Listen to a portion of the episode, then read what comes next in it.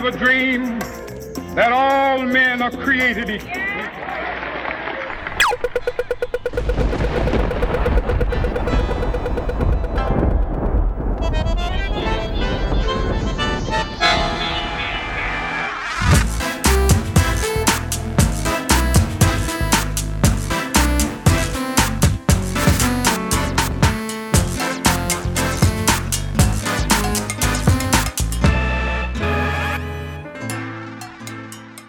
Hello, everyone, and welcome back to Your Story. I'm your host, Ian Kath. This is episode 62. It hasn't been too long this time, which is rather nice, isn't it? It's nice to get a couple of episodes out reasonably quick smart. And I hope in the next month I'll be able to get a few more episodes out. I'm going to Sydney. I'm going to Sydney for an entire month for family reasons. And I'll be down there for the duration of the rest of May and just into a little bit of June. And I'm hoping to catch up with a few people. If you happen to be in Sydney, and you want to get hold of me, you want to track me down and maybe go and have a beer or a coffee, let me know. I'd love to catch up with you. I uh, have a lot of good friends in Sydney. I look forward to meeting a few people I haven't seen in a long time and maybe meet a few people I haven't met as yet. So if you're in Sydney and you want to catch up with me, you'll be getting this episode just as I'm probably arriving in Sydney. I'll be leaving in a couple of days' time from when I'm recording this. So um, get hold of me. You know the usual ways to get hold of me, which is on Twitter. My name's Ian Cath, of course, on Twitter or you can send me an email, which is chat at yourstorypodcast.com. That's probably the best way to get hold of me.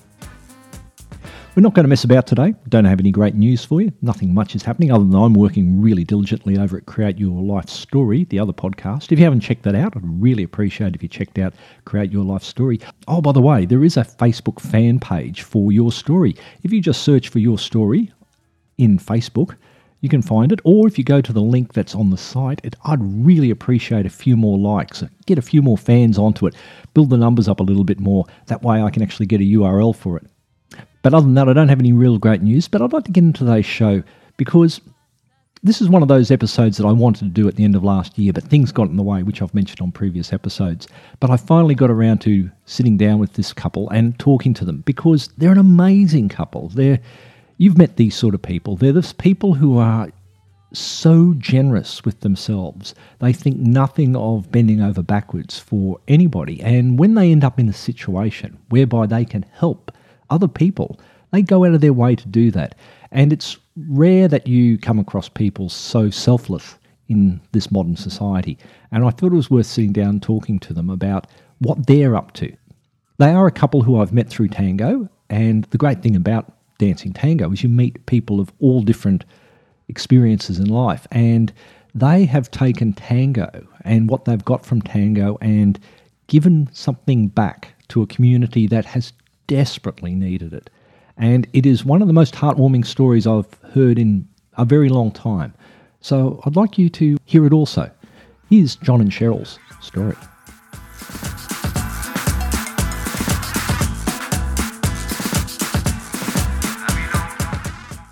7th of April 2010. Hello, John. Hello, Cheryl. Hi. Welcome, welcome to Your Story. Your story is all about people who have something interesting to talk about. So I thought we'd sit down and have a bit of a yarn about a few things that you guys are doing. And I know very little about your background, so it's going to be a bit of an exploration of your lives. But particularly, I'd like to talk about this amazing work you're doing with a charity in Argentina. So, why don't we start with that? Let's talk about your experiences with tango and how a few years ago you must have discovered a need in Argentina. How did you end up in that situation? We started uh, to learn tango in Brisbane back in 1998. We essentially found fairly early on that there was a lot more to tango than uh, was being presented to us here. So we started to search for it. Uh, we went to the United States and did classes with one of the top teachers over there, came back here, and then eventually, as most people do, we took off to Argentina in 2000. And we went back to Argentina in about 2003 or 4 and uh, realised that their economic, their own personal uh, global economic crisis, which happened in 2001, was a disaster. It was terrible for people. Uh, children were begging in the streets, children were coming into the shopping centres begging. Just to give people an idea of how bad that crisis was, the peso at the time was on parity with the US dollar, wasn't That's it? right, And then they devalued it to what? I think it was by the time we went there the second time, it was about double. Hmm. So it was about two to one Australian dollars. Right. So all of a sudden, that's when the Aussie you dollar might have, was say, 70 cents. 10,000 hmm. pesos in hmm. your bank account, and the next day you had 5,000. 5,000, yeah. So people were really suffering. Uh, many companies uh, closed down, um, and friends of ours, close friends of ours, were, found themselves without a job. And they were doing what a lot of other people were doing and sort of making things to sell in the streets at market stalls just to survive. We came back to Australia and talking with a few friends, But we had already begun before that. It's in 2000, probably one or two. Mm, mm. Uh, we decided. 2001. Yeah, mm, we decided in that we had so much joy from tango that we had an obligation to say thank you, Argentina, for all the happiness we'd have. We, we were like kids in a lolly shop, I often say, because a group of us all started back to dancing. And so we were out almost every night mm. and weekends, and our children would be saying, "Oh, where are you?" You know, mm. instead of the reverse. And we said, "No, we have to say thank you. What could we do? Oh, let's run a, a milonga, and we'll give the money." A milonga is a tango dance. Exactly. Yeah. Okay. We started that, and then we thought, "Oh, now how do we get this money there?" We had a lot of people saying, "Oh, you'll never do it. The corruption. How will you do it?" So you started the milonga to actually generate money mm. for the charity. for the for the children in Argentina. okay, so why? Why choose to start a charity for the children? because What was we your wanted, motivation? because we wanted to say thanks Argentina But, but why mm. children? because we love children. Mm. And, and we knew What had um, you seen? What had you seen? We well we we knew life was difficult there. At that time we didn't know quite how difficult. And we thought this would be just a little something that we'd make a bit of money and send it over somehow. You know, we had this kind of pie in the sky idea that we Did you could know do something. Did you know that the children were doing it tough? Yes, Yes, oh, you yes. could see How that. did you know that? Well, we saw it in the streets What when we what were did you see? there. even in 2000, the children were begging. Mm. Even then, the children So- would come into the Into the- into the shopping centre, uh, begging for food and money. Mm. So it was tough then. So these children were living on the street, were they? They were living on the streets, yeah. So and we knew that after 2001, uh, things got very tough for everybody over there, and that the children were really suffering. And as it turned out later on, that was precisely our experience that that uh, children were being uh, abandoned by their parents because they just had no money. These kids were being dumped on the door of foster homes and that sort of thing. But there, that's how it started. Yeah. And from that time, then, what we used to do was when we had friends who we knew and trusted, uh, we'd get them to take it over to our friends there, Mercedes and Hanan. Okay, let's ask Mercedes and her husband then, Hanan, to help us do it. So they said, yes, okay. And they went out and they found a social worker. And of course, there were so many people that needed help. They chose out a couple of places. One was a farm that helped young people, more teenagers who were either on drugs or this kind of thing. And they taught them organic farming, helped them. And then there was Los Oneros, which is the one that we work with mostly now. And we started helping them. They existed. What, what exactly is it? Is it a children's home? It's a foster home run by a lady who just gathered people in in the beginning when I think there was a flood there. There was a flood in the 80s. And she had this property, and when the people had nowhere to go, she said, Come here. And so they felt that they were very needy. So we started so working. what age group are we talking about?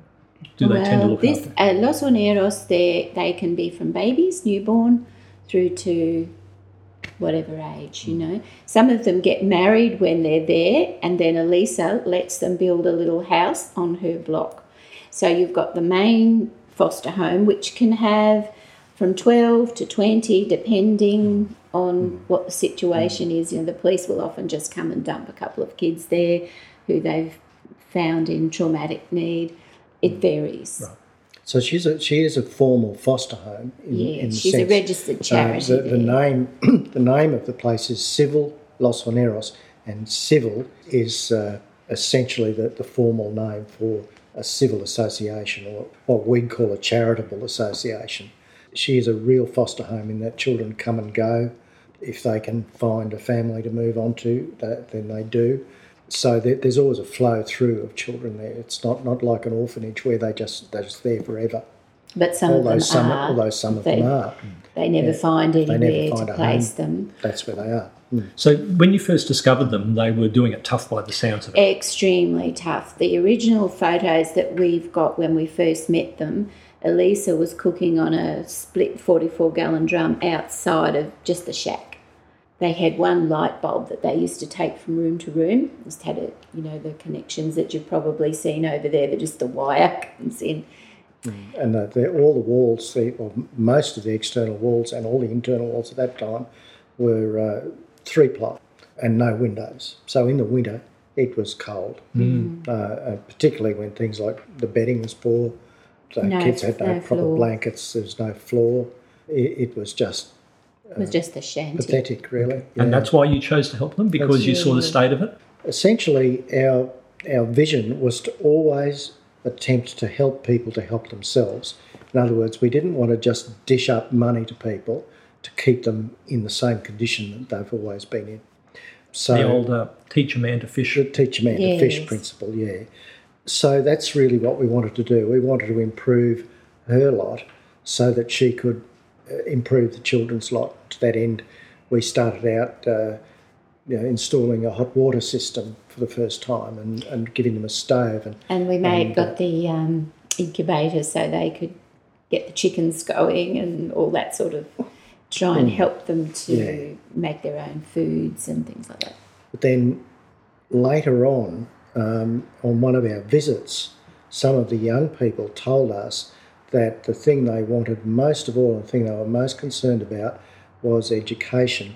What they were worried about was because they were poor, they were going to be left behind in this in this new world of technology and and education, and they were very worried about that for themselves and for their children. So we said, okay, well, how can we help? Can we start to introduce just basic computing into their household, one thing and another?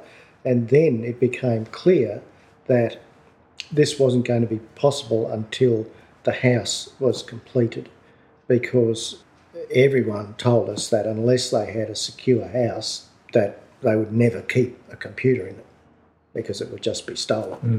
Not only that, what we realised too was a first priority for children is to give them the security of of a warm bed, you know, a safe, secure house hmm. to live in, and, and a warm bed at night. We decided that would be the immediate priority, and over the next few years, we then completely rebuilt the house to the point now where the construction work is done. It's a lovely home. has two Within dormitories, a girls' mm. dormitory, boys' dormitory, a great big living area, a commercial kitchen, so that Elisa mm. has got some comfortable space to look after all those children. And I think the thing was that we realised as we started off, and we'd earn a few dollars uh, to start with, and we helped the um, juvenile to buy farm tools to help those kids. And then we were rebuilding a little bit here, put in a bathroom, put in a little kitchen, that sort of thing. Then all of a sudden, uh, well, I guess it really started. John did a really good website. And people, we'd been around a while, and people started to say, okay, we know who you are now. And so it really exploded, and we were able to make more money. So we said, okay, we're going to make a project of rebuilding the foster home because we can't give them life skills and education in the space they're in now. So that gave a real focus. And in so doing that, it's really helped the T- Tango community in Australia and elsewhere to come together. How have you generated the money? How have you used Tango as a tool to generate money for this charity? Always by running a milonga. Right. So you've been you've been running your milongas, your dan- mm-hmm. your tango dances that we all mm-hmm. participate in, mm-hmm. and that's been generating some income. So we pay our small fee, like the wonderful Saturday Milonga at the Rotunda, which is a park in the centre of Brisbane with a beautiful old antique rotunda in the centre of it, which is open to the public, and we all go there and we dance tango in the open air on beautiful evenings for five dollars, and that money goes to this very charity, doesn't it? Yes, it does. And you also organise other milongas. But there is a bigger community in regards to this than mm. just you two and a few mm. people here in Brisbane. How is this charity growing? Well, that, that was a vision right from the start. Our vision was uh, to see if we could uh, encourage tango organisers around the world to give us one dance per year in the name of Milonga para los Niños. To that end, we've been modestly successful. Um, to date, uh, Sydney has has always done a dance. Uh, we've had milongas in Adelaide, Perth, one in Auckland, New Zealand. We've had one in Germany near Munich, and we now have a regular annual milonga in uh, Buenos Aires. This is kind of taking coals to Newcastle, isn't it? We've now got uh, good people uh, running dance for us in Buenos Aires, the home tango. Everyone does everything on a volunteer basis. The only things we pay for are for the venue, food, those sorts of things. The Yeah, it's completely non-for-profit. Mm. Yeah. Yeah. This is no big deal. You know, like in the sense that uh, we're talking about relatively small amounts of money, occasionally at a milonga. Why does it have a significant impact when it's in the Australian terms? We're not talking about much money here. How come you've been able to have a bigger bang for your buck, so to speak, than what I could possibly imagine? Well, we do know that, I mean, the value of the dollar against the peso is, is very good. Our people over there do buy very well. And they just don't go to the hardware chains and, and buy. They get the best deals, and in a place like Argentina, the best deals are very good. So we do get a lot for our money in that sense. But the other side of it too uh, is that what we find, for example, in Sydney, the milongas are very successful because Sydney people, for some reason, have no difficulty subscribing to, for example, a charity auction, and they will spend a lot of money at a charity auction. Uh, presumably, uh, Sydney people have the money and they're willing to spend it. That year we got ten thousand dollars from Sydney from their uh, Milonga. They raised it was some nine thousand something dollars, and people were prepared to pay the dollars to because they knew it mm. was for the charity. And so many people now have visited over there and see what the kids need. So they the word spreads around and they say, yes, mm. this is legitimate. I mean, when we were there, we know that there are kids there who are psychologically scarred from the dreadful things that have happened to them. And this is something that we're trying to move on to now is to get some psychologists or psychiatrists to go down there and help those kids because without that, they can't get over the trauma in their life. Mm. There's one little boy there who was dumped on Elisa's doorstep when he was six, I think it was and never heard from his parents ever again until just this last year. And the mother turned up and said, "Oh, you know, can I want to get you back again and just I want you to sign this to do it." She got that letter and all it was was to get money from some agency and then the child never saw her again. So that was really really distressing because he had been thinking why doesn't anybody of my family want to come and see me? What what did I do? What's wrong? And then turn up and think, oh wow, here's mum, and then get the money and run, hmm. not give anything to them. There's two little girls was were dumped there just before her nan came here this year. They'd been put out to be prostitutes by their grandmother, How old were they? eight and ten. You know, this is what you're dealing with. So, whilst you're trying to make a home and a comfortable place, then you've got to deal with all those children being together with all those mm. traumatic problems. That's very hard. Sure. Hanan and Mercedes although they're only sort of in 30 to 40 age group, they are like the mum and dad who go down there and say, This is what we have to do, and look after them. And they could see one boy was really, really upset one day, um, and Mercedes had to go in there and talk with him and find out what the problem was. And it was a simple thing like that is he had a bad toothache. But that was only on top of everything else that had happened to him. What about corruption? Because Argentina is known for um, not having the world's best business practices. And I know a lot of people, you said it earlier, John, that if you try and do this, the corruption is going to prevent you from getting anywhere. People are going to thieve the money, take it away from you. It'll, it'll have to you have to pay backhanders to everybody to get anything done. How has that happened? How is it, it, it is a problem, but I, I sense in some regards it's a problem more of perception uh, there's this perception that everybody, without fail, is corrupt. Um, the reality is that Argentina is like every other place in the world. There are good people and there are bad people. We've been very fortunate in that we have attracted and found good people to the extent where Mercedes and Hanan are, very close friends mm-hmm. and they just give as much as they possibly can. But of course, being there themselves and being locals, they can discern between good and bad people. So they in turn find good people. We've been very careful too not to ever really give anybody money.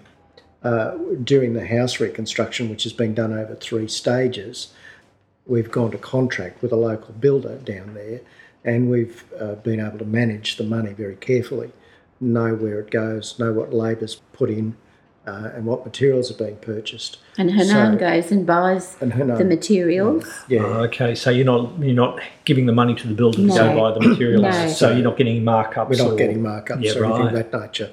So to that extent, we have found really good people, and it's gone even further than that. Uh, mm. More recently, uh, Jude has found uh, a fellow by the name of Hugo Murphy. Jude, Jude is another member of the committee. Yeah. yeah. Now, Judy. Um, Hugo Murphy uh, is a man who was uh, really a bookkeeper, accountant, semi retired, and has decided that he wants to do charitable things in his own country. A very energetic man, exceedingly honest, straightforward guy. So we've been really lucky. We, we haven't experienced any corruption issues. The only problem we had really was how do we get the money there in the first mm. place? So we used to send it with our friends. We only gave it to people who we knew and trusted. They would take it over, give it to Mercedes and Hanan, and they would go and purchase what we could do. But now it's become more formal. We are a proper registered charity in Queensland, and now we have a, the banking arrangements set up so that Hanan has access to the account. Uh, we tried once to send money through a bank, and it never got there. We just sent a small amount as a test to see what would happen. The bank said, no, no, it's not there because Elisa has to go there with another person. They both signed all this. No, it wasn't there. Now, a year later, they say, oh, the money's there, but you have to pay to get it out, and there's not enough money. You know, it was just a complete corruption thing. So the bank actually bank. scammed to the steal. Bank. The bank actually scammed. They, they essentially, in the end, decided that, that the, the entire uh, small amount was eaten up by fees. $100. We said $100. Mm. We thought, okay, mm. we'll send that over and see how this works and see if mm. that's a mm. way when we mm. started the construction. Is this, able. this is one of the wonderful things with modern technology. I mean, five to ten years ago, you wouldn't have been able to do what you can do today. You had to work through uh, local systems like local banks, and we can easily operate in Argentina with a bank account in Brisbane. Which is wonderful because as Absolutely. the Australian dollar increases, you're mm. getting more bang for your buck over in Argentina. Mm. And if mm. another 2001 crisis mm. happens in Argentina, the money is secure money from that secure. problem. That's mm. quite right. And not only that, we have a, a, typical Australian banking situation where the, where the bank uh, looks after us as a charity. Have you had major successes in country due to people's goodwill? In Argentina? Yes. Mainly, look, We'd have to say that our building contractor uh, certainly did a very good job. and we think it was excellent value. It was Uh, brought he- in under he, budget. he, he, he actually completed the first two stages under budget, and the third stage as well. The whole thing's been, been built under budget. Now, if you were to tell somebody that about Argentina, they'd laugh at you. This Well, is this is it's the- too easy to be it. corrupt enough to just go into budget. That's right. And know, this, is, like going under budget yeah. means you've got to be generous. this is also in the face of inflation, which is a difficulty over there. So, all in all, we'd have to say that, that people like him have really come to the fore and done what they've done out of goodwill. We also know when our tango people go there, when anyone goes there and talks about the charity, uh, we get a, get a wonderful reception. And of course, uh, now with the milonga over there, people are very generous. Typically, people would come up to us and say, We feel so happy that you, strangers, are doing this for us.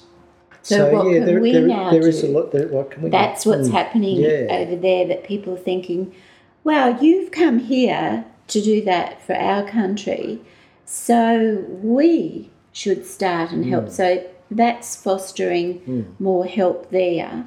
For the children there, the loveliest thing for them is that someone from another country cares about them. That is a Mm. big thing. You can give them all the material things. Like we had two ladies from here who made quilts for the children. Karen made 24 and 24 quilts. 24 quilts. Handmade, lovely quilts of all for girls, for boys, for teenagers. And another lady from down the coast here, Colleen, she made a 12. And those children now have got all those little reminders of Australia that Australia cares about them. And that is a huge thing for them because they've had very hard lives or they wouldn't be in the foster care to start with. And to think somebody who doesn't really even know them cares about them and has made this place a safe home for them. And now we're starting to look at what we can do to direct them into some sort of work that they'll be able to do and learn some skills So they've got careers for their adult careers life. to Yeah. do. Yeah. So that's uh, that's what we wanted to do in the beginning, but we couldn't do it till we gave had a safe environment to begin that work. So now that's the next stage of the project. it's fascinating to see what people get back from giving. On, we found on, on a number of occasions in a number of cities when we start or when we ask people to start a milonga and they agree, they're concerned because there's there's a certain amount of division amongst their tango communities. You know, people go off with particular schools and it can create divisions. So people sometimes are concerned as to whether they'll get the numbers. But we found absolutely without exception that the spirit of this charity brings communities together. And for the first time in many years, tango communities work together and then stay together. And this even happened in Buenos Aires, where Hugo invited a number of well known teachers to come and perform together at the milonga last year. And for the first time, these people came and performed together. Many of them, he said, would hardly be seen in the same room Because they're all they're competitive with because each they're other. competitive with each other. But on this occasion, They uh, put all that aside. accepted the spirit of, of the milonga, put all that aside, and work together. And we, we think that's just a wonderful outcome for the whole, for everybody, for the sake of the children. for the sake of the children. Yeah. The upshot with the charity is that uh, we're in, in the fortunate position now of being in our 10th full year. So we're now really uh, not only pushing forward with, with our vision to bring education to the children, but we've also got to start thinking about things like succession, how this uh, successful charity it will now uh, sustain itself over time. And there are lots of ways that can happen, um, but we've got to really start putting that into, into, into action now Yeah, to make sure that uh, it sustains itself. yeah. I mean, one of the things that we found with the children over there is that they are absolute sponges for knowledge. Our kids kind of take it for granted that uh, learning and knowledge is going to be dished up to them, whereas over there it's not the same. So you tend to find that the children really grasp opportunities. One of the things that rather surprised us early on was that the children and young people learn so much from things like the National Geographic Channel on television, things that we kind of take for granted as entertainment. But for them, it's a very important way of, of getting educated and getting information about the world.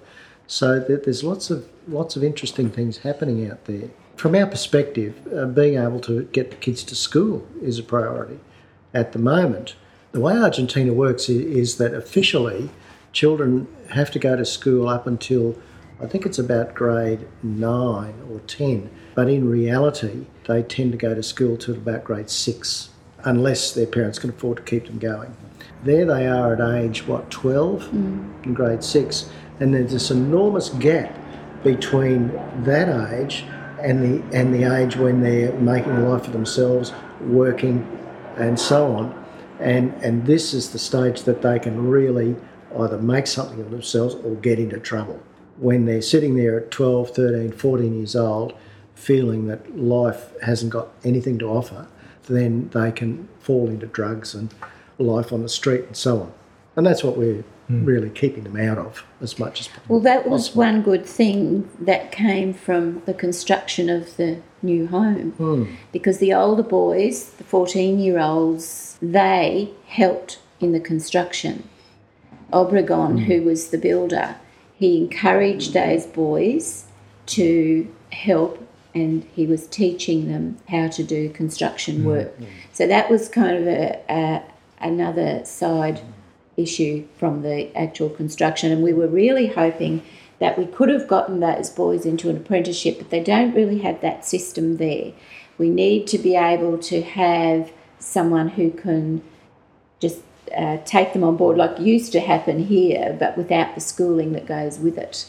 Yeah, But at least it's given them a the very old-fashioned form of apprenticeship. exactly, Yeah. yeah. Yeah.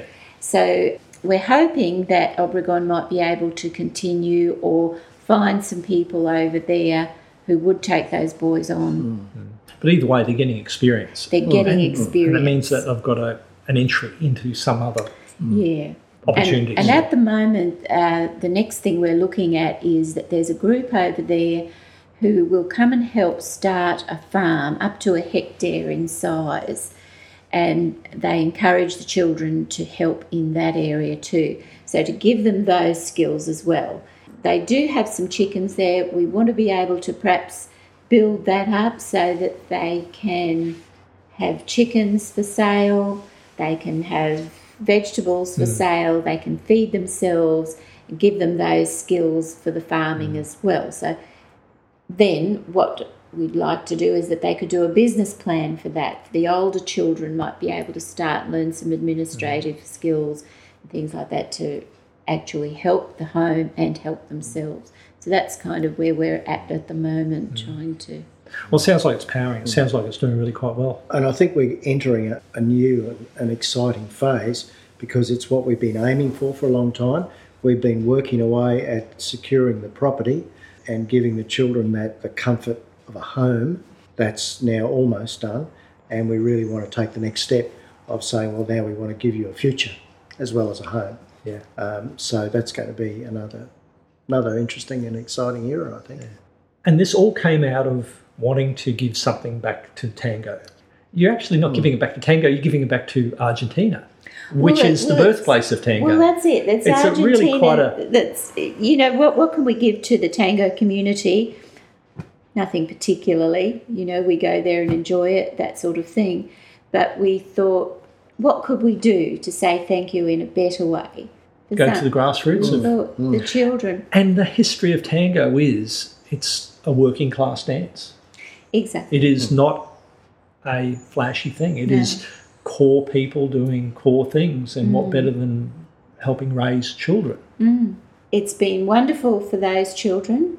It's been wonderful for the tango community here because it has brought people together.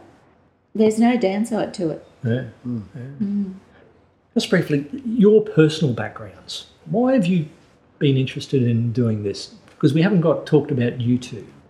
Oh, Look, I I think Cheryl and I have always been inclined to be people who want to be involved in things, and we've always really been people who are happy to give our time to whatever we're involved in. Now, this goes right back to the days when our children were in school, and we were always involved at that level. We would have been involved with the local P&C, we were involved with their sporting groups. Um, so, involvement in things has always been part of our life, really. And, uh, and we've never been frightened to give our time mm. to anything we thought was worthwhile. Um, Cheryl, for example, spent 25 years doing Meals, Meals on, on, Wheels. Wheels. um, yeah. So yeah, we've we've always uh, not consciously thought of it as as being involved in charitable works. We've certainly been happy to be involved and contribute to. I think we've always thought too. How lucky are we to ha- live here and have such a nice life? So to do something for somebody else, if you can do it, why not? I mean, that, mm. that's been our philosophy. We can do something to help someone, then that's what we like to do. Just, just how we are. That's how we are. Mm. so yeah, that's yeah. that's kind of what what, what drives us, and uh, and it's probably been what's driven. And uh, I think once charity. you once mm. you get started, you you you don't know how to get off because you think, oh, we've got to there. Okay, oh well, mm. now we could do this. Now we could do that, and mm. make that life better. Mm. So I think that's really what it's about: is to helping someone else make their hmm. life better when we live in such an easy world ourselves here in Australia. Well, I think that's a hmm. good way to wrap it up, actually. Okay, John, Cheryl, thank, thank you. you. very much for coming thank on the show and explaining a, a little bit about some really wonderful work. Thank you. Ian. Thank you, Ian. Bye bye. Bye now. Bye.